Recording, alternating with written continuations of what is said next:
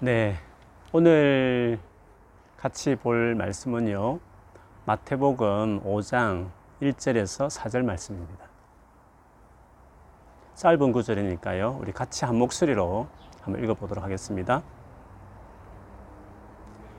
예수께서 사람들을 보시고 산으로 올라가 앉으셨습니다. 그러자 제자들이 예수님께 다가왔습니다. 예수님께서 입을 열어 사람들을 가르치셨습니다. 마음이 가난한 사람은 복이 있다. 하늘나라가 그들의 것이다. 슬퍼하는 사람은 복이 있다. 그들이 위로를 받을 것이다. 아멘. 우리 혼자 계시면 자기 자신을 향해서 또 옆에 계시면 가족이 있으면 서로를 향해서 그렇게 우리 축복하십시다. 하나님 여기 함께 계시니 아무 걱정하지 맙시다. 하나님 함께 계시니 아무 걱정하지 맙시다. 아멘. 여러분 믿으시죠? 여러분 나이가 들면 사람들이 어린아이 같이 된다고 하지 않습니까? 우리 청년들 같은 경우에도 그런 고백들을 종종 하죠. 우리 부모님이 예전 같지 않다. 그렇게 자신 있게 강하셨던 분이 요즘 들어서 연약하셔서 마치 계속 같이 있고 싶어 하고 어, 같이 곁에 두고 싶어 하는 약한 모습을 본다. 이런 경우의 고백들을 가끔 듣거든요. 여러분, 왜 나이가 들면 그렇게 약해지는 모습처럼 보일까? 어린아이 같은 모습으로 보일까요?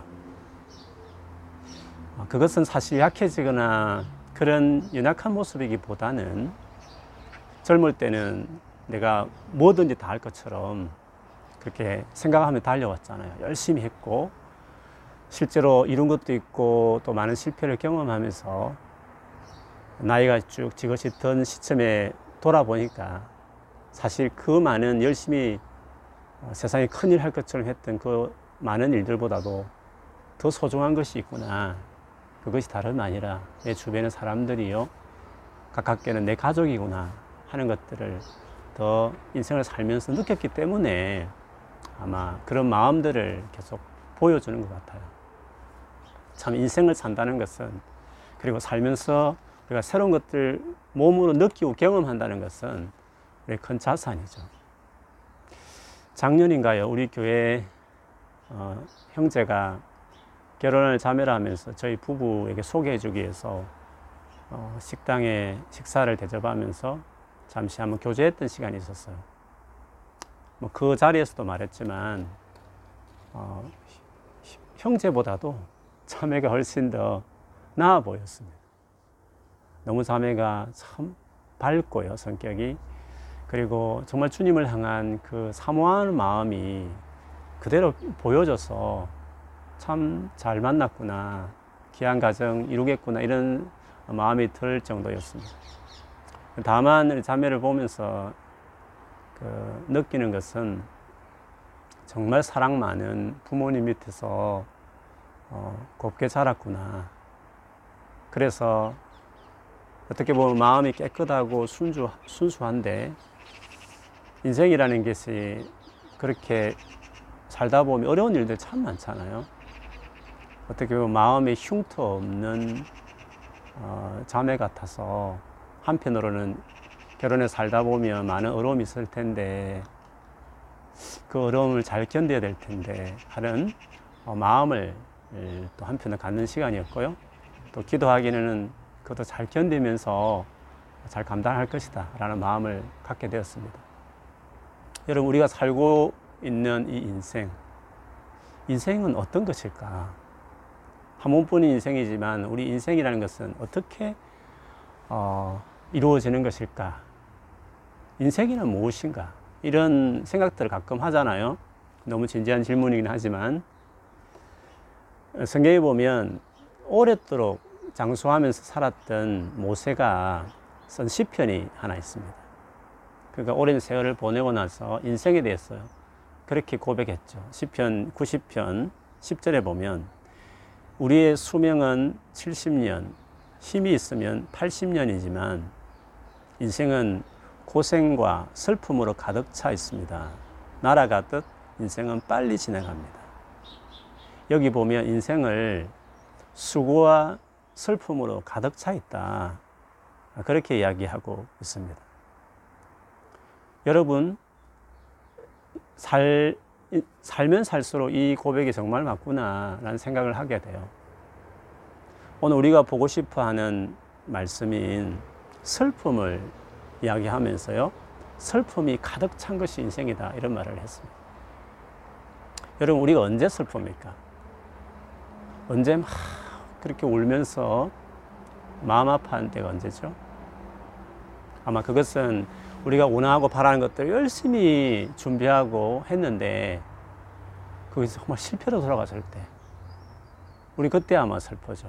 그리고 사랑하는 사람이 갑자기 중환병에 걸렸다는 소식을 들었다든지 정말 안타깝지만 내 곁을 떠나는 일이 생길 때 우리는 또다시 슬플 겁니다. 그리고 어, 믿는 우리들이면 특별히 살면서 나의 그 못난 인격 너무 내 안에 있는 이 죄들을 보면서 직면할 때마다 내 마음이 너무 아프고 슬플 때가 많이 있죠. 근데 여러분, 이 같은 슬픔의 일들이 왜 생겼습니까? 성경에 말하듯이 사실은 그 좋으신 하나님을 우리가 범죄하여 떠난 이후로 이 같은 슬퍼할 많은 일들이 생겼다라고 성경은 이야기합니다. 그렇게 본다면 이 슬픔을 근원적으로 해결할 수 있는 길이 뭘까요? 바로 이 주를 떠난 이 죄악에로부터 우리를 건져줄 구원자를 통해서만 궁극적으로 우리의 슬픔을 해결할 수 있는 거죠. 그래서 여러분 아십니까? 성경 전체가 구원자에 대한 약속의 말씀이잖아요. 그런데 그 구원자가 오셨을 때 하는 일들 가운데 이 슬픔을 위로하고 우리에게 기쁨을 안겨준다는 약속을 말씀을 해요. 대표적인 메시아 예언시라고 말할 수 있는 10, 어, 이사야 61편 1, 2절에 보면 이런 말씀이 있습니다. 예수님도 이 말씀을 어, 사실 인용하시긴 하셨거든요. 주 여호와께서 내게 즉 메시아인 나에게 영 성령을 주셨다. 여호와께서 내게 기름을 부으셔서 가난한 사람에게 기쁜 소식을 전하게 하셨다. 주께서 나를 보내셔서 마음이 상한 사람을 위로하고 포로에게 자유를 선포하고 갇힌 사람에게 해방을 선포하게 하셨다. 또 여호와께서 자비를 베푸실 때와 악한 백성을 심판할 신라를 선포하여 그 다음에요 슬퍼하는 모든 사람을 위로하게 하셨다. 메시아가 오시면 슬퍼하는 모든 사람을 위로하신다라고 말했습니다. 그래서요 신약에 예수님 아기 예수님 40일 이후에 정결 예식을 하기 위해서 성전에 갔을 때 그 아기 예수를 메시아로 알아본 시몬이란 아주 노인, 오랫도록 메시아를 기다렸던 그분에 대한 소개가 나와요. 근데 그분을 소개할 때 누가복음 2장 25절 이렇게 말합니다. 이 사람은 어렵고 경건한 사람으로서 하나님께서 이스라엘을 위로하실 때를 기다리고 있었습니다. 위로하실 때를 기다리고 있었다. 메시아를 위로하신 그런 분으로 그분 오셨을 때 우리가 위로받는 날이다. 이렇게 말씀을 하셨습니다. 그렇게 보면요. 지난주에 마음이 가난한 사람, 그리고 이렇게 슬퍼하면서 있는 이 오늘 본문의 이 사람은 다름 아닌 바로 메시아를 기다렸던 사람이라고 볼 수 있습니다. 그 힘든 가난에서 그래서 심적으로 너무 가난한 그들에게 만족을 주실 그리고 이렇게 슬픔 가득 찬 자들을 위로하실 그분을 기다렸던 자들 그리고 드디어 그분을 만났어 그분 앞에 서 있는 앉아 있는 이 제자들을 위해서 예수께서 오늘 말씀하시는 거죠. 너희가 가난하고 슬퍼하는 사람이지만 이제 복이 있다. 가난 있다 저매터 하고 이제 천국을 너희가 가진 자가 되었고 너희가 지금 슬픔에 가득 차 있지만 그러나 너희에게 이제는 위로 받는 사람이 되었으므로 너희는 정말 복 있는 사람이다. 이렇게 주께서 말씀하신 것이었습니다. 근데 여러분, 우리가 알듯이 주님이 처음 오셨고 그 다음에 다시 재림하시는 거잖아요. 그 말은 구원이 처음 오셔서 시작되었지만 아직 완성된 건 아니죠. 그렇게 본다면 슬픔이라는 부분도요. 분명히 주께서 오심으로 우리에게 위로함이 주어졌고 우리가 위로를 받지만 그냥 완전한 위로는 아직 주님 오셨을 때 이루어진다. 이것을 우리에게 이야기하는 것입니다. 무슨 말이냐 하면 예수를 믿어도요, 여전히 우리는 이 세상 사는 동안에 어, 동일하게 슬픔을 겪는 일들을 많이 만납니다. 여전히 실패를 경험하고, 여전히 사랑하는 사람들이 아프다는 소식을 듣고, 심지어 내 곁을 떠나는 슬픔도 있고요. 그리고 우리가 분명히 죄에서 벗어나고, 죄와 싸운다면 유리한 고지에 서 있는 것도 맞지만, 계속 그 죄를 직면하는 그 슬픔을 여전히 우리는 겪습니다. 그런데 여러분 차이가 뭡니까? 메시아에게 나온 예수님을 구원자로 모신 우리와 그렇지 못한 사람의 궁극적인 차이가 뭡니까? 위로가 있다는 것입니다. 현재 슬픔의 중에 있지만 그러나 우리가 위로받는 하나님의 손길이 있다는 것 뿐만 아니라 완전한 위로가 확실한 그 소망이 우리에게 기다리고 있다는 것이 우리에게 다른 것입니다. 그래서 여러분, 예수 믿고 난 이후에 슬픔의 순간이 완전히 없어지는 것이 아니라 슬픔이 있지만 그것과 비교할 수 넘치는 위로가 우리에게 있다는 것을 우리가 아는 것이 참 필요한 것 같아요. 그래서 고린도후서 1장 3절 7절에 보면 바울이 말하기를 우리 하나님은 위로의 아버지시다 라고 말했습니다. 그래서 하나님은 우리가 여러 가지 환란을 당할 때 위로해 주셔서 우리가 하나님께 받은 위로로서 여러 환란 당한 사람을 위로할 수 있게 하셨다라고 했습니다. 그러면서 그리스도의 그 고난 환란이 넘친 것처럼 하나님의 위로도 우리에게 넘친다고. 동시에 고린도 교회를 향해서도 너희도 우리가 당하는 이 환란을 동일하게 겪는 걸 보면 내가 확신하지만 너희도 분명하게 더 넘치는 위로가 있을 것이다. 라고 바울이 고백해요. 그 고린도후서 1장 3절에서 7절에 있는 말씀입니다. 여러분이 위로라는 이 말이요. 명사로 파생되어서 나온 단어 중에 하나가 요한복음에서 많이 나오는 보혜사라는 단어입니다. 보혜사라는 단어가 여러 가지 유형으로 번역이 됐어요. 그 중에 하나가 여러분 comfort 해서 위로자입니다. 성령께서 위로자라는 거죠. 우리가 예수를 믿었을 때 성령이 내 안에 들어오십니다. 그 말은 그 오신 성령께서 궁극적으로 우리를 진짜 연약한 슬픔을 가득 찬 이 세상 가운데서 우리를 위로하시는 분으로 늘 계셔서 말할 수 없는 단식으로 우리를 위해 기도하시는 분이심을 아, 우리의 성경을 통해 알고 있지 않습니까?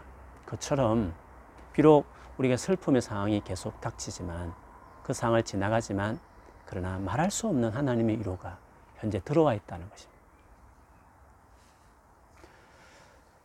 그렇기 때문에 예수 그리스도를 주와 그리스도로 영접한 우리들은 여전히 비록 이 세상 살면서 슬픔이 있지만 이미 임한 그 위로를 경험하면서 지금의 이 어려움을 넉넉히 감당해 나갈 수 있다는 것입니다. 그래서 지난주에 살펴본 것처럼 가난의 삶이 있지만 그러나 그것에 대해서 이따서 맺더 할 수 있었던 것처럼 여전히 우리가 우리의 사는 삶 안에 슬픔이 있지만 그러나 그것을 이겨낼 위로가 있으므로 슬픔의 순간 가운데서도 우리는 이따서 맺터 할수 있는 사람이 되었다. 그런 점에서 너희는 복이 있는 사람이다. 라고 주께서 오늘 말씀하신 것이었습니다. 분명한 것은 이제 주님 다시 오시면 완전한 위로를 우리가 경험하게 될 것이에요.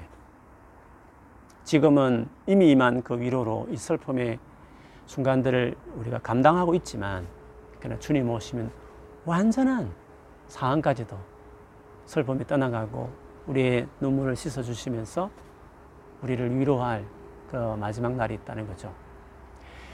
그 누가복음에 보면 16장에 보면 부자와 그 거지 나사로 비유 여러분 잘 아시지 않습니까? 그 거지 나사로는 몸에 중한 어, 장애를 안고 있어서 어떻게 일을 할 수도 없고 할 수 없이 그 자기 동네 최고 부잣집 대문에 누워서 매일 잔치하는 그 부잣집에서 나오는 그 음식 남은 찌끄러기로 연명하는 삶을 살았습니다. 하나님 이유가 있었겠죠. 그러나 그의 그 땅의 삶은 정말 슬픔으로 어려움으로 계속 어, 겪는 삶이었습니다. 그런데 여러분 어떻게 샀습니까? 거지 나사로도 죽고 부자도 죽었는데 거지 나사로는 아브라함 품에 안겨 있었고 낙원에서 그리고 그 부자는 엄부에서 물 한 방울도 자기 혀에 어, 적실 수 없는 그런 고통 중에 있었죠. 그래서 그 부자가 아브라함 품에 안겨 있는 나사로를 보면서 아브라함의 말을 하죠. 아버지 아, 브라함이 그 나사로를 보내서 손에 서늘한 물을 찍어서 내 혀에 이렇게 좀 적셔달라고. 그때 아브라함 했던 말이 뭐였는지 아십니까? 얘야, 내가 살아있을 때 좋은 것을 마음껏 누렸고, 나사로는 온갖 나쁜 것을 겪은 것을 기억하여라.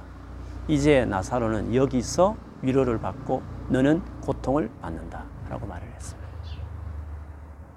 그렇습니다. 우리가 하나님 위로도 있고요. 그 위로 때문에 우리가 슬픔을 견뎌나가지만 여전히 우리의 삶 안에는 이는 온갖 나쁜 것을 겪는 고통 같은 것들이 있어서 슬픔이 우리의 삶에 가득 차 있죠.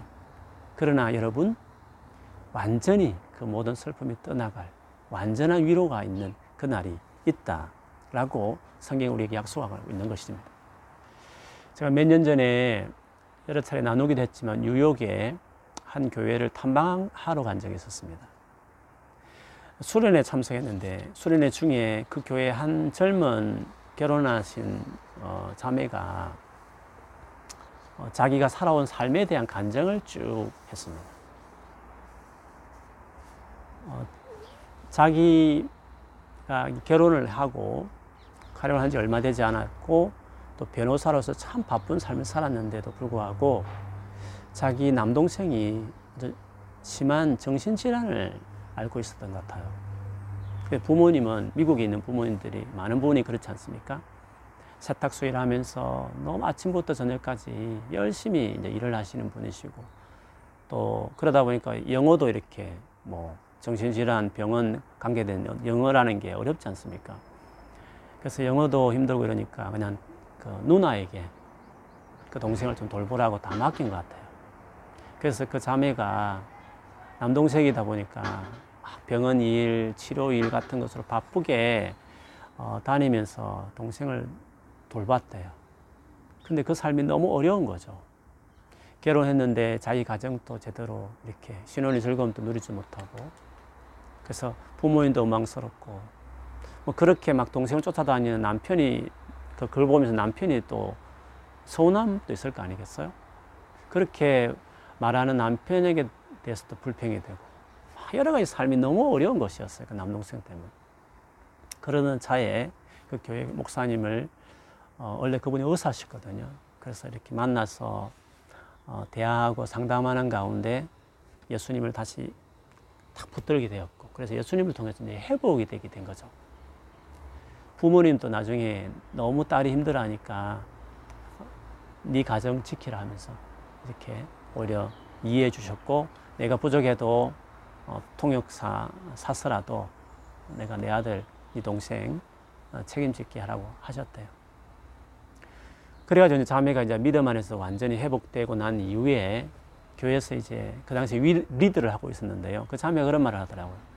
동생 문제로 되게 힘든 가정을 겪어봤지만 그 시간이 지난 다음에 이상하게 자기가 맡은 세런들 중에 어, 밤에 이렇게 몰래 전화를 하면서 고민이 있다면서 상담을 하는데 자기 cell에 많은 청년들이 정신질환으로 고통당하는 호소를 한다는 것이었어요. 그래서 아면 자기 동생을 너무 지켜봤기 때문에 너무 그걸 아는 거죠.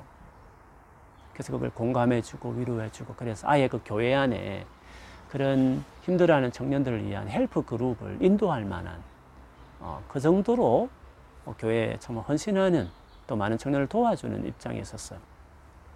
그 간증의 말미에 어, 우리 모두가 궁금했던 질문을 저에게 오히려 던졌습니다. 여러분, 지금 우리 동생은 어떻게 되어 있는지 아십니까? 그 자매의 대답은 어예였습니다. 지금도 우리 동생은 정신병원에 입원해 있습니다. 어떨 경우에는 이전보다 더 상태가 더 안 좋아지, 이전보다 더 상태가 안 좋아질 때도 있습니다. 그러나 저는 소망하는 게 있습니다. 요한계시록에 말씀하신 대로 하나님께서 다시 오셔서 우리 가운데 함께 하시면 그 요한계시록 21장 3, 4절 말씀 있지 않습니까? 하나님께 친히 그들과 함께 계시며 그들의 하나님이 되어서 그들의 눈에서 모든 눈물을 닦아 주실 것이다.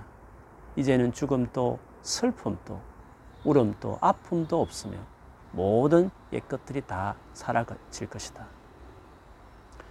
저는 이 말씀을 믿습니다. 하면서 그때는 우리 동생도 더 이상 아프지 않고요. 이런 슬픔도 없겠죠. 그 소망 바라보며 내가 살고 있습니다. 라는 고백을 우리 사미가 하더라고요. 우리가 흔히 간정에 기대하듯이 완전히 병이 나왔습니다. 해피엔딩 끝났습니다. 이것도 참 감사한 일이지만 그 슬픔의 상황 가운데서도 현재 주어진 위로로 감당해낼 뿐만 아니라 완전한 위로를 바라보 소망하는 그 자매의 고백이야말로 어쩌면 우리 많은 그리스도인들이 이 땅에 살면서 겪는 상황을 잘 묘사하는 것이구나 라는 것 때문에 한편으로 참 은혜가 되고요 위로가 되는 그래서 천국이 막연하지 않고 정말 저 완전한 위로가 있는 천국이 정말 있어야 되고 거기서 간다는 것이 감, 감사한 일이구나 하는 어, 생각을 하게 되는 기회가 되었습니다. 그러므로 여러분, 믿는 우리들은 아무 위로도 없는 위로받지 못한 세상 사람과 달리 우리가 슬픔의 상황을 만났을 때도요, 지나치게 슬퍼하지 말아야 된다는 거죠. 오히려 그 슬픔을 주는 상황을 담담히 받아낼 수 있는 사람이 돼야 되는 것입니다. 왜냐하면 우리에게는 위로가 있고 이미 주어진 위로 그리고 완전한 위로가 소망되어 있기 때문에 그렇습니다. 여기는 천당이 아니기 때문에 완전한 구원이 이루어진 천국이 아니기 때문에 아직도 죄로 말미암아 뒤틀려진 이 세상 속에서 여기서 주는 슬픔이 있잖아요. 그것을 외면하려고 하지 말아야 되겠다. 그리고 그것을 내 힘으로 인간적인 방법으로 애써 그 슬픔을 없애보려고 인간이 주는 세상이 주는 것으로 마치 그 웃음을 확보하려고 하는 그런 피곤한 행동을 할 필요도 없다는 생각을 우리가 해야 된다는 것이죠. 만일에 세상이 주는 그 즐거움과 웃음으로 이 슬픔을 우리가 피하려고 하면 우리는 믿음의 길을 떠나서 오히려 세상의 즐거움에 기웃거리는 사람이 될 수 있는 것입니다. 그것을 아셨는지 오늘 이 마태복음이 말한 산상수훈과 동일한 어떤 많은 내용을 담고 있는 누가복음에 보면 6장 25절에 이런 말씀을 하셨어요. 지금 웃는 사람들은 화가 있다. 너희가 슬퍼하며 울게 될 것이다. 왜 단순히 웃는 사람을 무조건 화가 있다라는 말씀 안 하셨겠죠. 이 슬픔의 세상을 오히려 담담히 받아내고 정도의 길을 가야 되는데 그것을 애써 모면하고 피하고 인간적인 것들 수법을 써서 인간적인 웃음을 추구하는 자들에 대한 주님의 경고였다. 아, 그렇게 우리가 이해해야 되는 말씀입니다. 그래서 여러분 우리가 이 세상 살면서 슬퍼할 일들이 참 많이 있겠지만 우리는 주님이 여기서 주시는 그 위로로 그걸 감당해낼 수 있고 내야 되는 거죠. 그리고 완전한 위로가 우리에게 확실하게 약속돼 있습니다. 그래서 우리의 삶에 이런 역설이 존재하는 것 같아요. 도무지 같이 있을 수 없는 두 가지 같이 있는 거죠. 바울이 어, 고린도 후서 6장 9절에 보면 무명인 같지만 유명한 사람이라고 우리를 말하고 있고요. 죽은 자 같이 보여주지만 사실 살아있고 매를 많이 맞지만 죽지 않는 모습으로 서 있다 하면서 오늘 말씀과 관련해서 이런 말씀을 하셨어요. 슬픈 사람 취급을 받았으나 우리는 항상 기뻐했으며 슬픈 사람 취급을 받았다는 거죠. 왜? 받아냈으니까. 믿음의 길로 그대로 걸어가다 보면 세상 것을 타협하지 않다 보면 우리에게 겪는 여러 가지 오히려 믿기 때문에 겪는 아픈 상황들 그것이 자아내는 슬픔들이 있는 거잖아요. 하나님 믿기 때문에 때로는 인간적인 즐거움, 세상 것들을 포기하고 정든 가족을 떠나서 복음을 전하기 위해서 평생을 많은 세월을 해외에서 어렵게 선교하며 고생하는 분들도 계시잖아요. 그들은 예수 주님 때문에 그 슬픔의 상황들을 어떻게 받아내는 선택한 분들이잖아요. 세상 사람들 보기에는 슬픔의 길을 오히려 선택해서 간 사람처럼 보일 수 있지만 아니 일반적으로 겪는 그런 슬픔들을 우리가 다 겪는 어, 상황을 맞이했었어도 슬퍼하는 자같이 보이지만 우리는 항상 always rejoicing 항상 기뻐하였다. 슬픔 가운데 기쁨이 있는 이 두 가지 역설이 어떻게 가능하죠? 메시아를 만난 사람. 슬퍼하는 너희여 슬퍼하는 자들아 너희는 복이 있다. 왜요? 메시아를 만났으니까. 그러면 너희가 위로를 받을 것이다. 이미 주어진 위로, 앞으로 주어질 완전한 위로, 그거를 가진 자가 되었기 때문에 비록 슬픔 가운데 있지만 아니 더 많은 슬픔을 당할 그리스도의 길을 가고 있지만 너는 행복한 사람이다. 주께서 그렇게 말씀하신 것이었습니다. 우리 사랑하는 성도 여러분, 혹시 최근에 슬픔을 당한 분이 없었습니까? 아니면 오랫도록 내 삶에 들이고 있는 슬픔의 그림자는 없습니까? 그것 때문에 힘들, 힘겹게 매일매일 살아가는 분들이 없었습니까? 오늘 말씀을 통해서 여러분, 주께서 여러분 하시는 말씀을 여기고 위로받으시기 바랍니다. 그 슬픔 크지만, 살아가다 보면 또 그런 슬픔을 당할 수 있지만, 그러나 그 모든 슬픔을 위로할 더 큰 하나님 은혜가 우리에게 임했다. 그리고 완전한 위로를 줄 더 큰 은혜가 우리에게 기다리고 있다. 라는 사실 때문에 여러분 그 슬픔의 자리에 그냥 있으면 안 됩니다. 그 말씀 붙들고 오히려 나가는 사람이 어, 돼야 되는 것입니다. 그래서 늘 제가 그리스도의 삶이 뭘까, 어떤 모습일까라고 생각할 때 이런 이미지로 늘 생각해요. 여러분하고 나눈 적이 있습니다. 우리 마음이 아프죠. 그리스도인들이 이 세상에서 참 가슴 아리할 일들이 여러 가지 많이 있을 텐데 가슴을 쓰다듬으면서 썰린 가슴을 쓰다듬으면서 가는 겁니다. 그리고 흐르는 눈물 닦으면서 훔치면서 가는 겁니다. 그게 그리스도인입니다. 여러분, 오늘 주께서 이 하신 말씀 기억하시면서요. 우리에게 아픔이 있고 때로는 눈물 흘릴 일도 있지만 그걸 가슴을 쓰다듬으면서 눈물을 닦으면서 주신 위로로 담담하게 그 슬픔의 순간을 지나가고 또 그러나 종국이라고 완전한 그 위로가 있을 날을 소망하면서 매일매일 성리하는 여러분이 되었으면 좋겠습니다. 아멘. 아멘. 우리 같이 한번 기도하겠습니다. 어, 우리 같이 한번 오늘 말씀 생각하면서요. 혹시 슬픔 당한 분이 계시면 하나님 저를 주신 그 위로로 이걸 잘 감당할 수 있도록 해달라고 기도해 주시고 주변에 혹시 슬픔 당한 분들이 여러분 기억나는 분 계시면 그들 축복하면서 우리 같이 기도했으면 좋겠습니다. 우리 같이 한번 기도하겠습니다. 하나님 오늘 이 말씀으로 함께 어, 주님 앞에 붙들고 나아갑니다.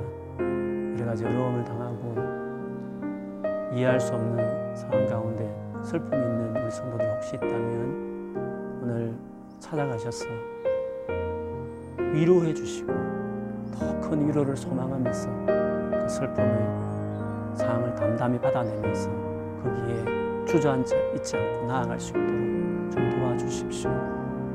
우리에게 진정한 위로자가 되어 주셔서 감사하고 참된 위로를 주신 하나님께 찬양합니다. 아버지 우리에게 또 완전한 위로가 있음을 믿고 또 감사합니다. 잘 감당하며 살아가는 저희가 되게 해 주시옵소서. 하나님 아버지 감사합니다. 오늘 주께서 주신 이 말씀, 비록 우리가 이 세상 살면서 슬픔의 많은 상황과 또 그런 아픔을 지니고 살지만 오늘 우리가 복 있는 사람인 것을 고백합니다. 왜냐하면 주께서 우리를 지금도 위로하시는 분이시기 때문에 그 위로가 있기 때문입니다. 위로자 되신 성령께서 오늘도 나와 내 안에서 함께 계시기 때문에 그렇습니다. 뿐만 아니라 완전한 위로를 주실 그 소망, 그 나라가 우리를 기다리고 있기 때문에 그렇습니다. 하나님 아버지, 이 가운데서 우리가 용기 잃지 않고 어, 슬픔을 딛고 눈물을 훔치면서 아픈 가슴을 쓰다듬으면서 계속 주님 만날 그날까지 달려가는 저희들이 다 되게 인도해 주옵소서. 그런 은혜를 주실 주님을 찬양합니다. 오늘도 들어진 예물 하나하나를 기뻐 받아 주시고 아버지 우리가 더 마음을 다하여 주께 드리며 헌신하며 또 주의 길을 끝까지 달려가는 저희가 되게 하시고 이번 한 주간도 또 여러 가지 어려운 상황들이 만날지라도 답답한 상황이 있지만 주님 주신 위로와 새 힘으로 담대하게 승리하는 저희 모두가 될 수 있도록 축복하여 주시옵소서. 지금은 우리 주 예수 그리스도의 은혜와 하나님 아버지의 말로 닿을 수 없는 사랑과 성령께서 주시는 그 놀라운 위로가 슬픔 가운데 있는 사랑하는 성도들과 슬픔뿐인 가득 찬 이 세상 가운데서 주님 위로자 되신 주님 바라보고 살아가면서 끝까지 승리하기 원하는 사랑하는 성도들에게 지금부터 영원토록 함께할지어다. 아멘.